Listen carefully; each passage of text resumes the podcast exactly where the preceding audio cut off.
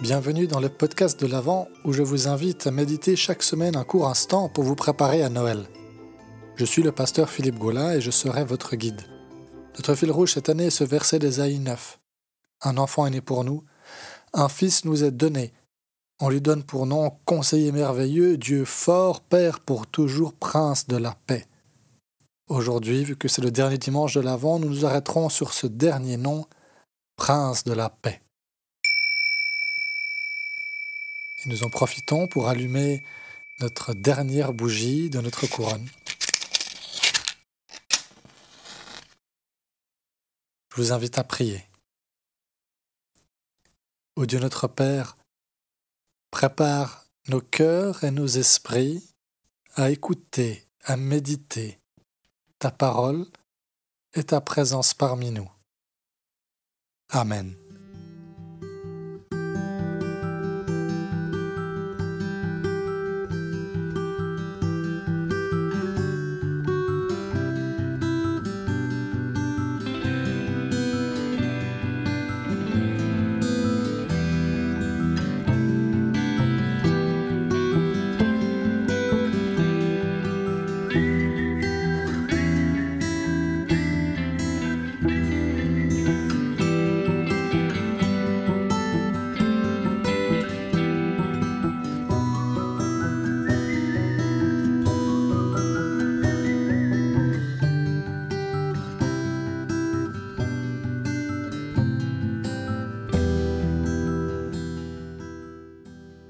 Nous lisons dans l'Épître aux Éphésiens au chapitre 2.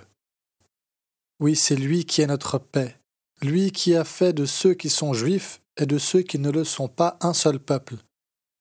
En donnant son corps, il a abattu le mur qui les séparait et qui en faisait des ennemis. Il a annulé la loi avec ses commandements et ses règlements pour former avec les uns et les autres un seul peuple nouveau dans l'union avec lui. C'est ainsi qu'il a établi la paix. Par sa mort sur la croix, le Christ les a tous réunis en un seul corps, et il les a réconciliés avec Dieu. Par la croix, il a détruit la haine.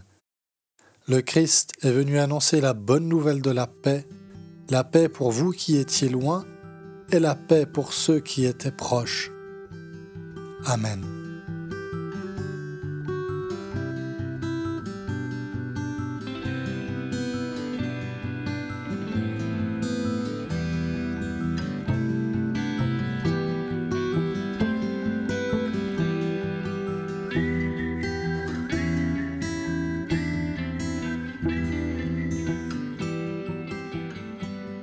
Jésus, prince de la paix. Voilà une idée qui peut nous interpeller à un moment où la guerre fait rage aux portes de l'Europe. À un moment où peut-être dans nos maisons, dans nos relations et tout autour de nous, il peut nous arriver de souffrir dans des situations de conflit plus ou moins importantes et pénibles. Alors de quelle paix est-il question ici? En hébreu, la paix se dit shalom, Derrière ce mot se cache bien plus que l'absence de conflit. Le shalom, c'est la plénitude, c'est le fait d'être complet, terminé, entier et parfait. Si nous n'expérimentons pas cette paix et cette plénitude dans notre vie quotidienne, c'est que cette paix n'est pas vécue pleinement entre les hommes et Dieu. C'est cela que Jésus est venu combler, le manque de paix entre Dieu et les hommes, c'est ça qu'il est venu rétablir. Il est venu s'attaquer à la racine même du problème. Et voilà que Noël pointe déjà vers Pâques, car c'est par sa mort et sa résurrection que le Christ vient réaliser le pardon de Dieu pour nous et permet que notre relation à lui soit enfin pleinement rétablie. Ce n'est qu'ensuite, habité par cette paix, que nous pouvons commencer à la vivre dans nos relations. Saint Augustin a écrit Tu nous as fait pour toi, Seigneur, et notre cœur est sans repos tant qu'il ne repose pas en toi. Lorsque nous sommes en paix avec Dieu, alors tout change. Nous nous savons accepter et aimer. Nous ne craignons plus les difficultés. Nous savons que cette paix que nous expérimentons intérieurement est appelée à déborder dans le monde et qu'un jour, quand le Christ reviendra comme il l'a promis, alors la paix sur terre sera totale. Je vous laisse la paix. Je vous donne ma paix, a dit Jésus à ses disciples. Je ne vous la donne pas comme le monde la donne. Ne soyez pas inquiets, n'ayez pas peur. Vous avez entendu, je vous ai dit, je m'en vais, mais je reviendrai auprès de vous. Prions. Ô Christ, prince de la paix, toi qui es venu réconcilier l'humanité avec le Père, nous t'en prions. Donne-nous de goûter et de vivre de cette paix.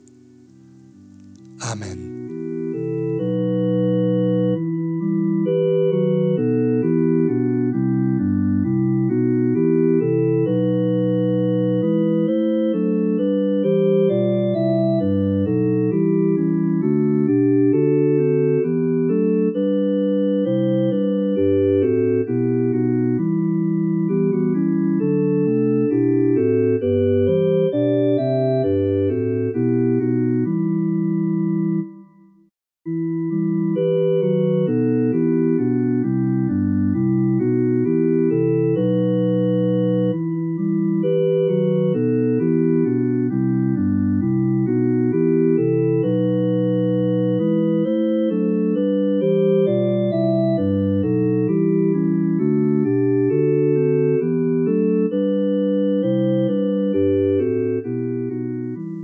Merci d'avoir pris ce temps de méditation avec moi.